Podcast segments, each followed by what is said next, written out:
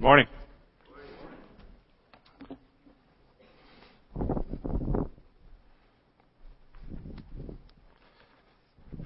We're glad to have you in worship this morning with us, especially if you're a guest with us. We want to give you a warm welcome and let you know, especially, that we're glad that you're here. If you're a first timer, second timer, if you're a 50,000th something timer, we're glad that uh, you're here in worship this morning uh, to study the Word of God together. If you've got a Bible with you, and I hope you do, I'd like to invite you to open to uh, Genesis, the 24th chapter, and we'll go ahead and dismiss our Kids for Christ children's worship while we're looking up Genesis 24 there. Uh, page 15 in the Pew Bibles, if you're using one of the Pew Bibles.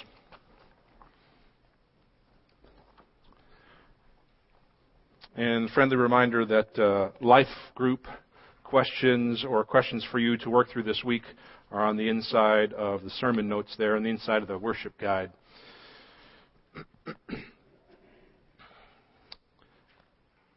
Let's go ahead and uh, pray together before we jump in.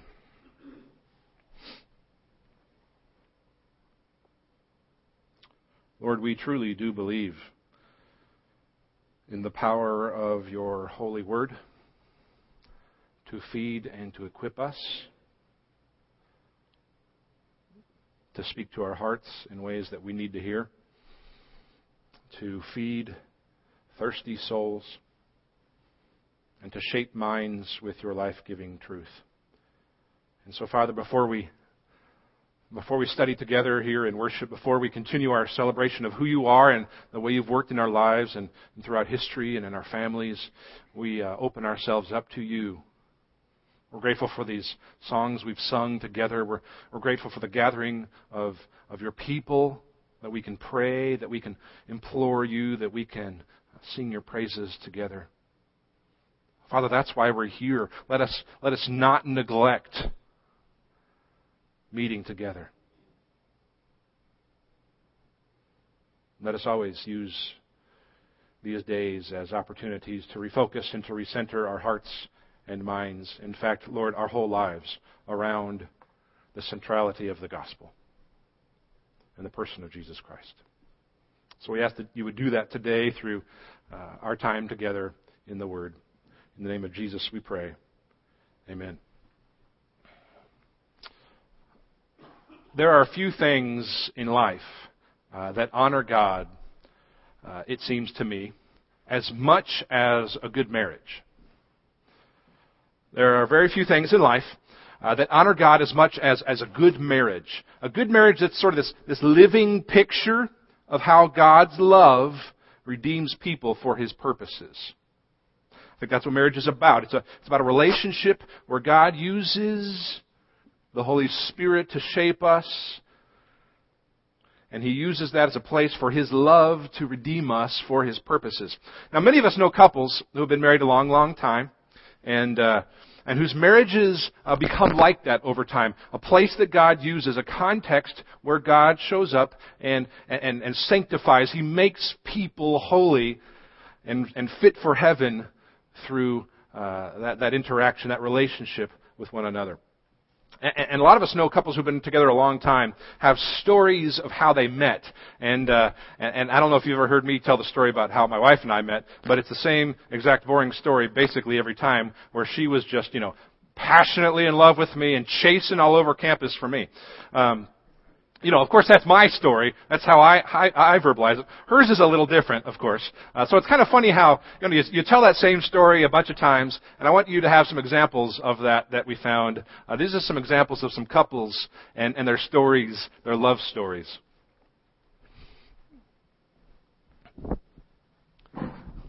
I was sitting with my friend Arthur Kornblum in a restaurant. It was a Horn and Hardart cafeteria.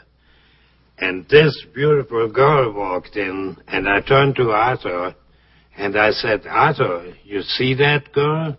I'm going to marry her. And two weeks later, we were married. And it's over 50 years later, and we are still married.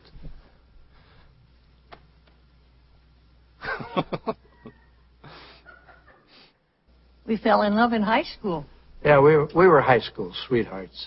But then after our junior year, his parents moved away. But I never forgot her. You never forgot me.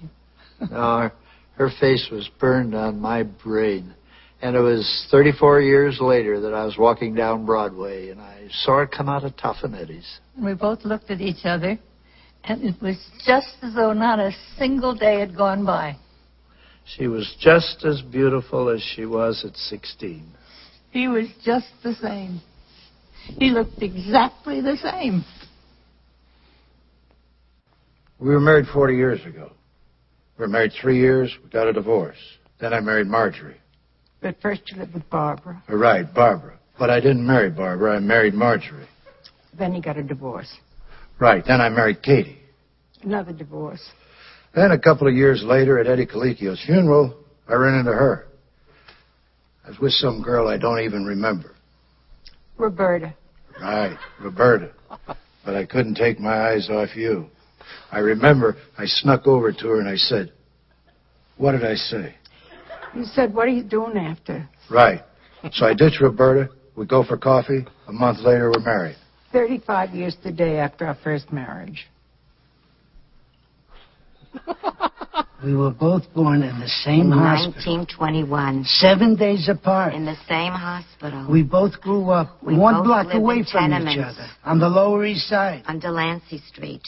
My family moved to the Bronx He when I was 10. lived on Fordham Road. Hers moved when she was I 11. lived on 183rd Street. For six years, she worked on the 15th floor. I worked for a very prominent as a nurse, where I had a practice on the 14th floor, the very same We building. never met. Never met. Can you imagine that? You know where we met? In an elevator. I was visiting in family. the Ambassador Hotel in Chicago, he was on the third floor. I was on the 12th. I rode up nine extra floors just to keep talking to her. Nine extra floors. Well, he was a head counselor at the boys' camp, and I was a head counselor at the girls' camp. And they had a social one night, and he walked across the room. I thought he was coming to talk to my friend Maxine, because people were always crossing rooms to talk to Maxine. But he was coming to talk to me. And he said, I'm Ben Small of the Coney Island Smalls. at that moment I knew. I knew the way you know about a good melon. The man came to me and said, I found a nice girl for you. She lives in the next village and she is ready for marriage. We were not supposed to meet until the wedding. But I wanted to make sure. So I sneaked into her village, hid behind a tree, watch her washing the clothes. I think if I don't like the way she looks, I don't marry her. But she looked really nice to me. So I said, okay, to the man. We get married. We married for 55 years.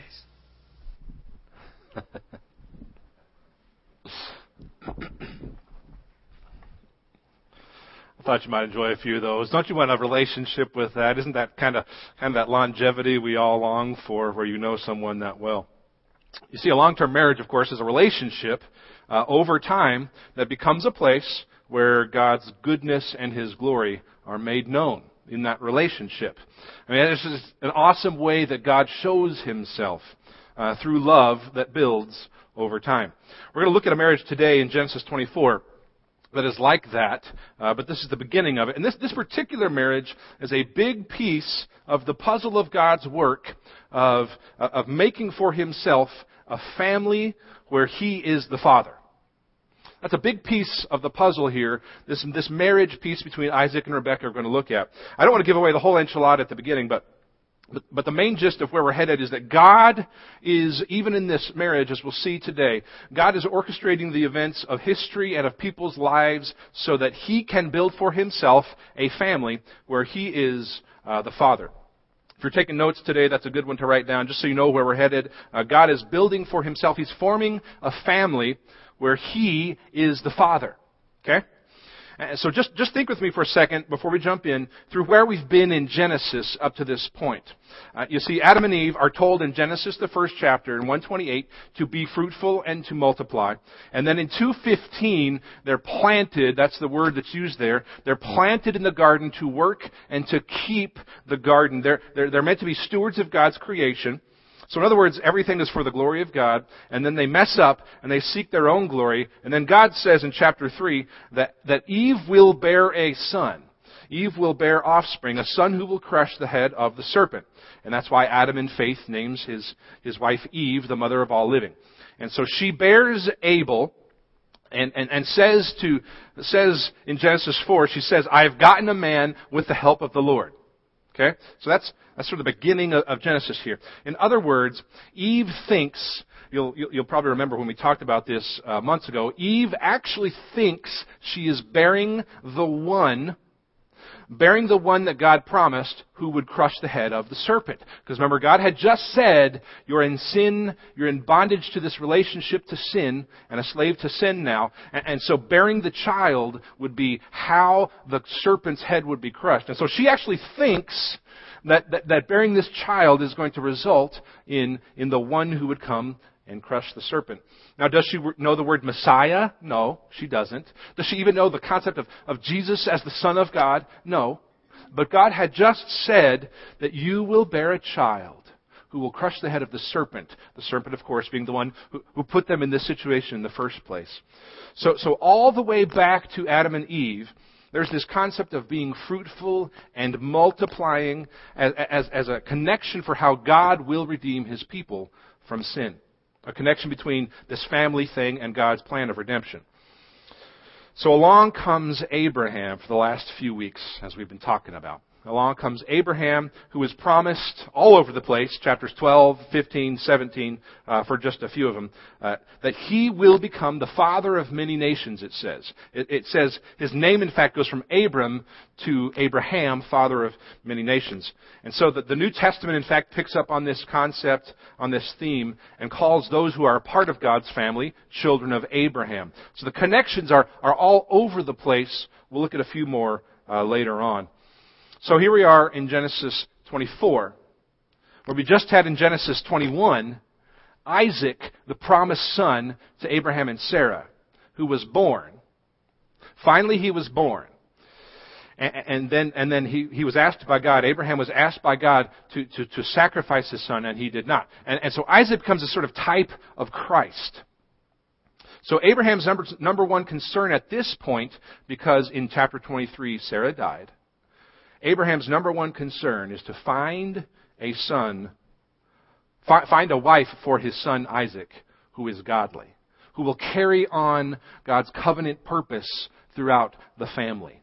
So you add all this up God's glory, offspring crushing the serpent's head, redeeming people from sin, covenant promise to bless Abraham, the witness of the Old and New Testaments, and you get the fact that God is, even here in Genesis, beginning to build this concept of a family that's, that's not just what we think of as a family. We, we think of a family as if it's, as it's blood, as if, as if it's those who are biologically related to us. But you see, what God is doing in history through the covenant is redefining what family really is. We'll talk more about that later on. So God is forming a family here in Genesis, the 24th chapter. This is where God tells how he provides a wife for Isaac. Genesis 24 is the longest chapter in Genesis. Uh, the creation account gets 31 verses, and here's this little account of Isaac and Rebekah coming together that gets 67 verses. And so, in the whole of Genesis, this is a significant chapter. There's a lot of space given to this for a particular reason that we're talking about today. So the reason is that Scripture is taking pains to show us very clearly how God is building His family. In fact, I, would sort of encourage you to sort of to sort of just throw out your, your, your previous notions of family. Because the people who will be your forever family are the ones that call God Father. And that begins in Genesis 24. Let's look at it. We're going to look at this in four sections here. It's a long passage. Uh, we're going to comment a little bit along the way. The first section is the first nine verses there, 24, 1 to 9, where we look at the will of the Father, the Father, of course, being Abraham here. The will of the Father is the first section, 24, 1 to 9. It says this, Now Abraham was old, well advanced in years. And the Lord had blessed Abraham in all things. And Abraham said to his servant, the oldest of his household, who had charge of all that he had, pause. Let's stop there for just a second. What we skipped in chapter 23 is this uh, long account of how Abraham gets land in Canaan. Now, Canaan is a foreign land for the people of God at that point, for Abraham and his family. Remember, they come from way up north. And so, one little verse uh, maybe two, but I think it's one little verse in that whole section talks about how Sarah has just passed away. And so it's not like Abraham has this, this lengthy account of, of, the mourning. Moses doesn't add a lot of that. It adds all this part about how he gets land. In other words, the covenant, the big picture of God's work in the covenant, is the most important thing going on here. Don't forget that. That's how we interpret Scripture. So, so we come to verse uh, 1 in, in chapter 24 of Genesis, and, and Abraham has a new task. He's well advanced in years. The Lord has blessed him in all of these things. The covenant's beginning to take shape. He's about 140 years old. And his number one concern is to continue the promised covenant of God that he is going to, pro- that he is going to bless Abraham and give him uh, many offspring who will love God. And so his number one concern is how do we find a wife for my only son, Isaac? Abraham said to his servant, verse 2, the oldest of his household, who had charge of all he had. He's the senior servant. He's the one most trusted servant. And he says, Put your hand under my thigh, that I may make you swear by the Lord, the God of heaven and the God of earth, that, and there are three promises. There are three things that he makes the servant promise to him. Number one, that you will not take a wife for my son from the daughters of the Canaanites. In other words, where they were living then. Number one, you will not take a wife for my son from them, among whom I dwell. Verse four, but, number two, you will go to my country and my kindred. In other words, people who know the values from which I came. In other words, not just because they're his family, but because they love God and the covenant promise is in keeping with his family. So, number two, I will go, please go to my country, to my kindred, take a wife for my son Isaac. Verse five, the servant said to him, perhaps the woman may not be willing to follow me to this land. Must I then take your son back to the land from which you came? In other words, up north? Abraham said, and here's the third condition, see to it that you do not take my son back there. So number one, take a wife from somewhere else, from my country, my kindred. Number two, and number three, don't bring her back. So bring him back here with the wife instead of taking Isaac and his wife to my former home, which is up north in uh, Haran, uh, where you'll be heading. So Abraham continues, uh, verse 7. He says, uh, The Lord, the God of heaven, who took me from my father's house and from the land of my kindred, and who spoke to me and swore to me, To your offspring I will give this land. He, he, he restates this covenant promise of God, and he speaks from faith here, saying, He will send His angel before you. He's speaking to the servant. He will send His angel before you, and you shall take a wife for my son from there. But if the woman is not willing to follow you, then you will be free from this oath of mine. Only you must not take my son back there. So the servant put his hand under the thigh of Abraham his master and swore to him concerning this matter. The will of the Father is, the will of the Father Abraham, is that the servant would go and do the Lord's will to bring back a wife. The weird sort of under the thigh thing is, a, is, a, is an ancient Near Eastern custom. It's just a, a way of making, making the vow uh, formal. It's sort of like we would shake hands or, or sign on the dotted line today. Um, but back then it was a very intimate way of sort of sealing the deal with another person. Okay? So the second section is from 10 all the way to 49. We've talked about the will of the Father, now we're talking about the witness of the servant. The way that the servant's actions demonstrate the work of God here. And as we'll see, God is clearly in charge of what's going on here. Verse 10, the servant took ten of his master's camels and departed. taking all sorts of choice gifts from his master. That's the, it's the dowry that he's taking along. And he arose and went to Mesopotamia to the city of Nahor.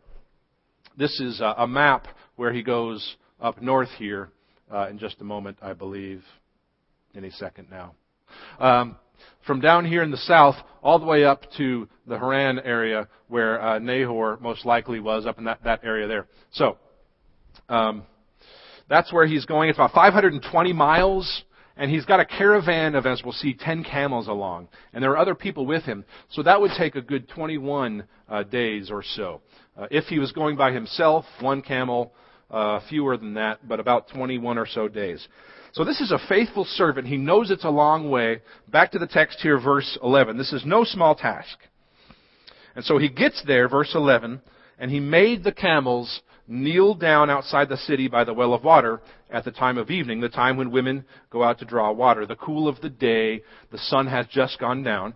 And he said, verse 12, O Lord, God of my master Abraham, please grant me success today and show steadfast love to my master Abraham. Behold, I am standing by the spring of water and the daughters of the men of the city are coming out to draw water. Let the young woman to whom I shall say, Please let your jar, let down your jar that I may drink, and who shall say, Drink, and I will water your camels. Let her be the one whom you have appointed for your servant Isaac. By this I shall know that you have shown steadfast love to my master. In other words, by this, we will know that this is the one that you have picked out. He sets down these conditions for her response to know that it's uh, the will of God there. By the way, this is not done very often in Scripture. It's done earlier on in Scripture and none later. More about that, that's another three or four sermons. Uh, verse 15, before he had finished speaking, behold, Rebekah, who was born to Bethuel, son of Milcah, the wife of Nahor, Abraham's brother, came out with her water jar on her shoulder. The young woman was very attractive in appearance a maiden whom no man had known. She was a virgin. She went down to the spring and filled her jar and came up. Then the servant ran to meet her and said, Please give me a little water to drink from your jar. She said, Drink, my lord. And then she quickly let down her jar upon her hand and gave him a drink. It says she quickly did it, no hesitation. It's a sign, the text is saying, of her faithfulness that she, she quickly goes ahead and, and does this. Verse 19, when she had finished giving him a drink, she said, and this, this next part is significant for a couple of reasons. One, because she's about to fulfill the condition that the servant sent out, and because thirsty camels uh, each can hold about 25 gallons. And, and so to, to, to bring water for 10 camels, 25 gallons, with a jar that will hold a couple gallons to maybe three gallons will take a long, long time. So, she says, I will draw water for your camels also until they have finished drinking. In other words, a long time. So she quickly emptied her jar into the trough and ran again to the well to draw water and she drew for all his camels. It said she came down, so it's, it's a bit of a ways for her. It would have taken a long time. The man gazed at her in silence. In other words, the servant gazed at her in silence to learn whether the Lord had prospered his journey or not. Really? It wasn't, wasn't obvious enough at this point. I mean, I, that's what I'm thinking. Hello, she's doing exactly the conditions that you had just set forth. But of course, there's more to be learned about this woman to make sure that uh, that she is the one that God had picked for Isaac. Because, because the servant is faithfully wanting to witness to, to God being in charge here, to, to the one that she is going to be for Isaac. So, so he wants to make sure of her lineage, to make sure that she is what she looks to be on the outside and her actions so far. So verse 22, when the camels had finished drinking, the man took a gold ring weighing a half shekel, two bracelets for her arms weighing ten gold shekels. In other words, a lot. And this is just the beginning of the bride price, the, the dowry that would be paid for her. The servant brought, of course, all that along. In fact, it was probably enough that they needed ten camels and other servants along to, to carry this all that distance. So, verse 23, he said, Please tell me whose daughter you are. Is there room in your father's house for us to spend the night? This sounds to us like a bit of a pushy request, but it was common. No hotels. People would keep travelers in their houses all the time. and he wants to get to know the family better, as we said. So she said to him, I'm the daughter of Bethuel, the son of Milcah, whom she bore to Nahor. She added, We have plenty of both straw and fodder and room to spend the night, which is a gracious, kind response. 26. The man bowed his head, worshipped the Lord, and said, Blessed be the Lord, the God of my master Abraham, who has not forsaken his steadfast love and his faithfulness toward my master. As for me, the Lord has led me in the way to the house of my master's kinsman. Then the young woman ran and told her mother's household about these things. Rebekah had a brother whose name was Laban, and Laban ran out toward the man to the spring. And as soon as he saw the ring and the bracelets on his sister's arms, the text isn't just throwing that in. The text is saying this guy is impressed and excited because this means a big dowry. As soon as he saw the ring and the bracelets on the sister's arms and, and heard the words of Rebekah his sister, thus the man spoke to me, he went to the man. Behold, he was standing by and he said, Come in, O blessed of the Lord. Why do you stand outside? For I have prepared the house and a place for the camels. So the man came to the house, unharnessed the camels, gave straw and fodder to the camels, and there was water to wash his feet and the feet of the men who were with him. The servant wasn't alone, obviously, as we've, we've already said. The food was set before him to eat, but he said, I will not eat until I have said what I have to say. So he, Laban, said, Speak on. And so the servant says, I am Abraham's servant. The Lord has greatly blessed my master, and he has become great. He has given him flocks, herds, silver, gold, male servants, female servants, camels, and donkeys. Sarah, my master's wife, bore a son to my master when she was old, and to him he has given all that he has. My master made me swear, saying, You shall not take a wife for my son from the daughters of the Canaanites in whose land I dwell, but you shall go to my father's house and to my clan and take a wife for my son. I said to my master, Perhaps the woman will not follow me, but he said to me, the Lord, before whom I have walked, will send his angel with you, prosper your way, which he obviously already has. You shall take a wife for my son from my clan and from my father's house. Then you will be free from my oath. He's telling the backstory until he catches him up now. When you come to my clan, and if they will not give her to you, you will be free from my oath. And so he gets to the time today. He says, I came today to the spring. And he recounts this whole story of how she did exactly what he had said to verify with him that God is behind this.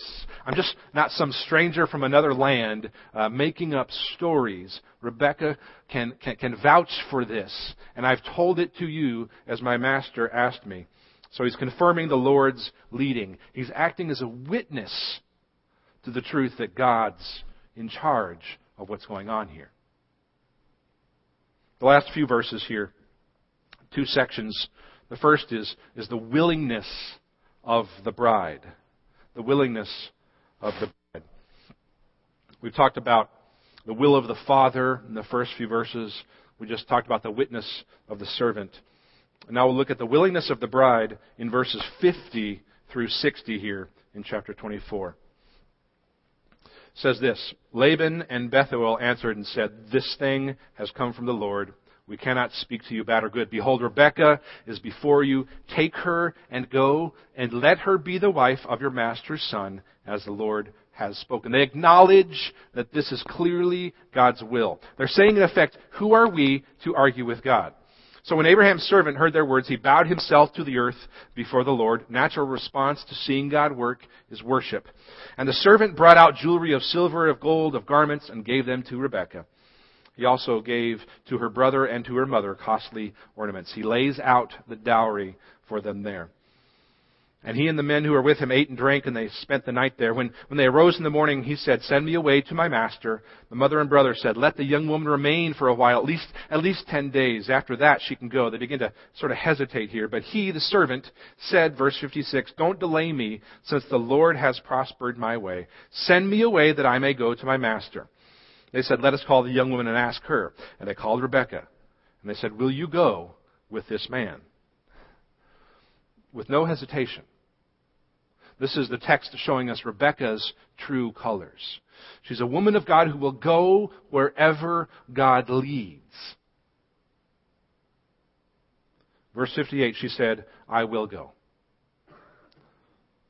My kind of woman. faithfully sold out to Jesus and to wherever God leads.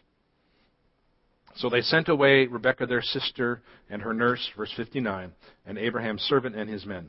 They blessed Rebekah, said to her, Our sister, may you become thousands of ten thousands. May your offspring possess the gate of those who hate him. Notice there's, there's no particular reference in that little, that little sort of conventional prayer they just uh, prayed right then. It wasn't necessarily to anybody. There's no mention of God. It was probably just a customary kind of thing to say.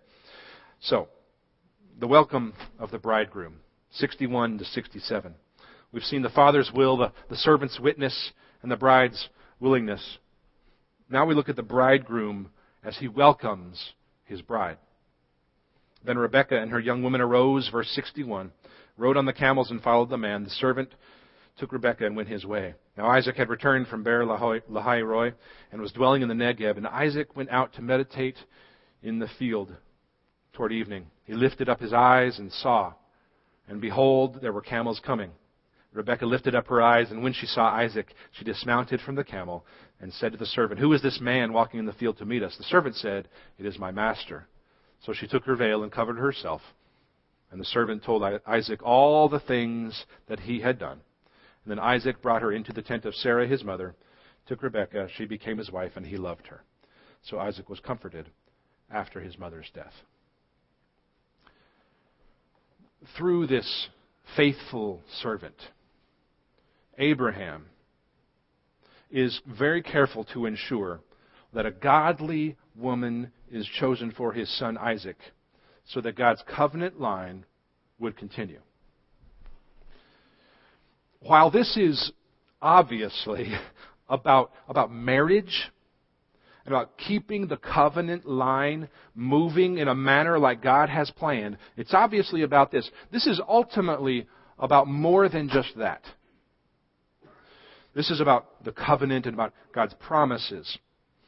But God's promises through Abraham and here in Genesis aren't just about lots of people in a, in a particular biological family having land and being blessed. This is more about the fundamental things of God's glory being made known in more and more people. Fruitful and multiplying, producing people who love God and make Him known as witnesses to Him. You see, you see, marriage is like any relationship because it's not ultimately about itself. Any and all relationships we have are not ultimately about ourselves. I would go so far as to say the purpose of any relationship we have is to produce the family of God, where He is Father. So what God is doing in the pages of Scripture and in the lives of these people is that He is forming a family where He is the Father, capital F. We don't call Him God the Father by accident. We pray our Father on many Sunday mornings for a reason. It's because we are His children. Newly defined as children of God it's because God is building of us here on earth, this side of heaven, a forever family where He is Father. In Luke 8, 19 to 21, it's a great passage. Jesus is preaching there, and there's a crowd around, and there, his biological family, his mother and his brother come, and, and, and the crowd says to him, Your mother and your brother are standing outside, wanting to see you. But he answered them, My mother and my brothers are those who hear the word of God and do it. In a single sentence, Jesus redefines every concept of biological family as the goal that you may have ever had. My mother and my brothers are those who hear the word of God and do it. In Galatians 4, 1 to 7, it says this, verse 4, When the fullness of time had come, God sent forth his Son, born of woman, born under the law, to redeem those who were under the law, so that we might receive adoption as sons. And because you are son, God has sent the Spirit of a Son into our hearts, crying, Abba, Father, so you are no longer a slave, but a son and an heir through God. That same argument is used in Romans and in Hebrews and in Revelation 21. Jesus himself, the one seated on the throne, says, To the thirsty I will give from the spring of the water of life without payment. The one who conquers will have this heritage, and I will be his God, and he will be my son. You see, even biological family, as much as we love one another because we are blood relation, is not forever family. Your forever family is the people with whom you will live as brothers and sisters in heaven with God as Father. Blood relations won't get you in. Being called the bride of Christ, son and daughter of God, it's the only way. What, what we're saying is that the goal of Genesis, your family, this church, Jesus coming, everything you own, is to bring people into a family where God is the Father. And, and just as just as Abraham wanted a bride for his son, God the Father is working to provide a bride for his beloved son.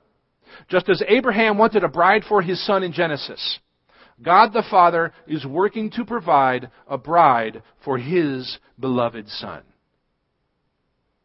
And so you get to be the bride married to the son, where God is the Father. And one day, Jesus Christ will have the joy of presenting his bride in glory to your true Father.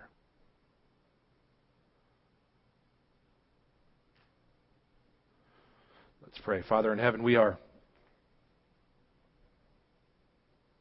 desperately in need of, of relationships where your family is the goal. We have bought into a whole structure of lies from a world that is designed for us to grow up thinking that this is about, about us. And so we repent, Lord, for thinking that all of these gifts you've given to us were for our glory and for our purposes. And so, Lord, Lord, we just ask that you would continue to redefine the way we think about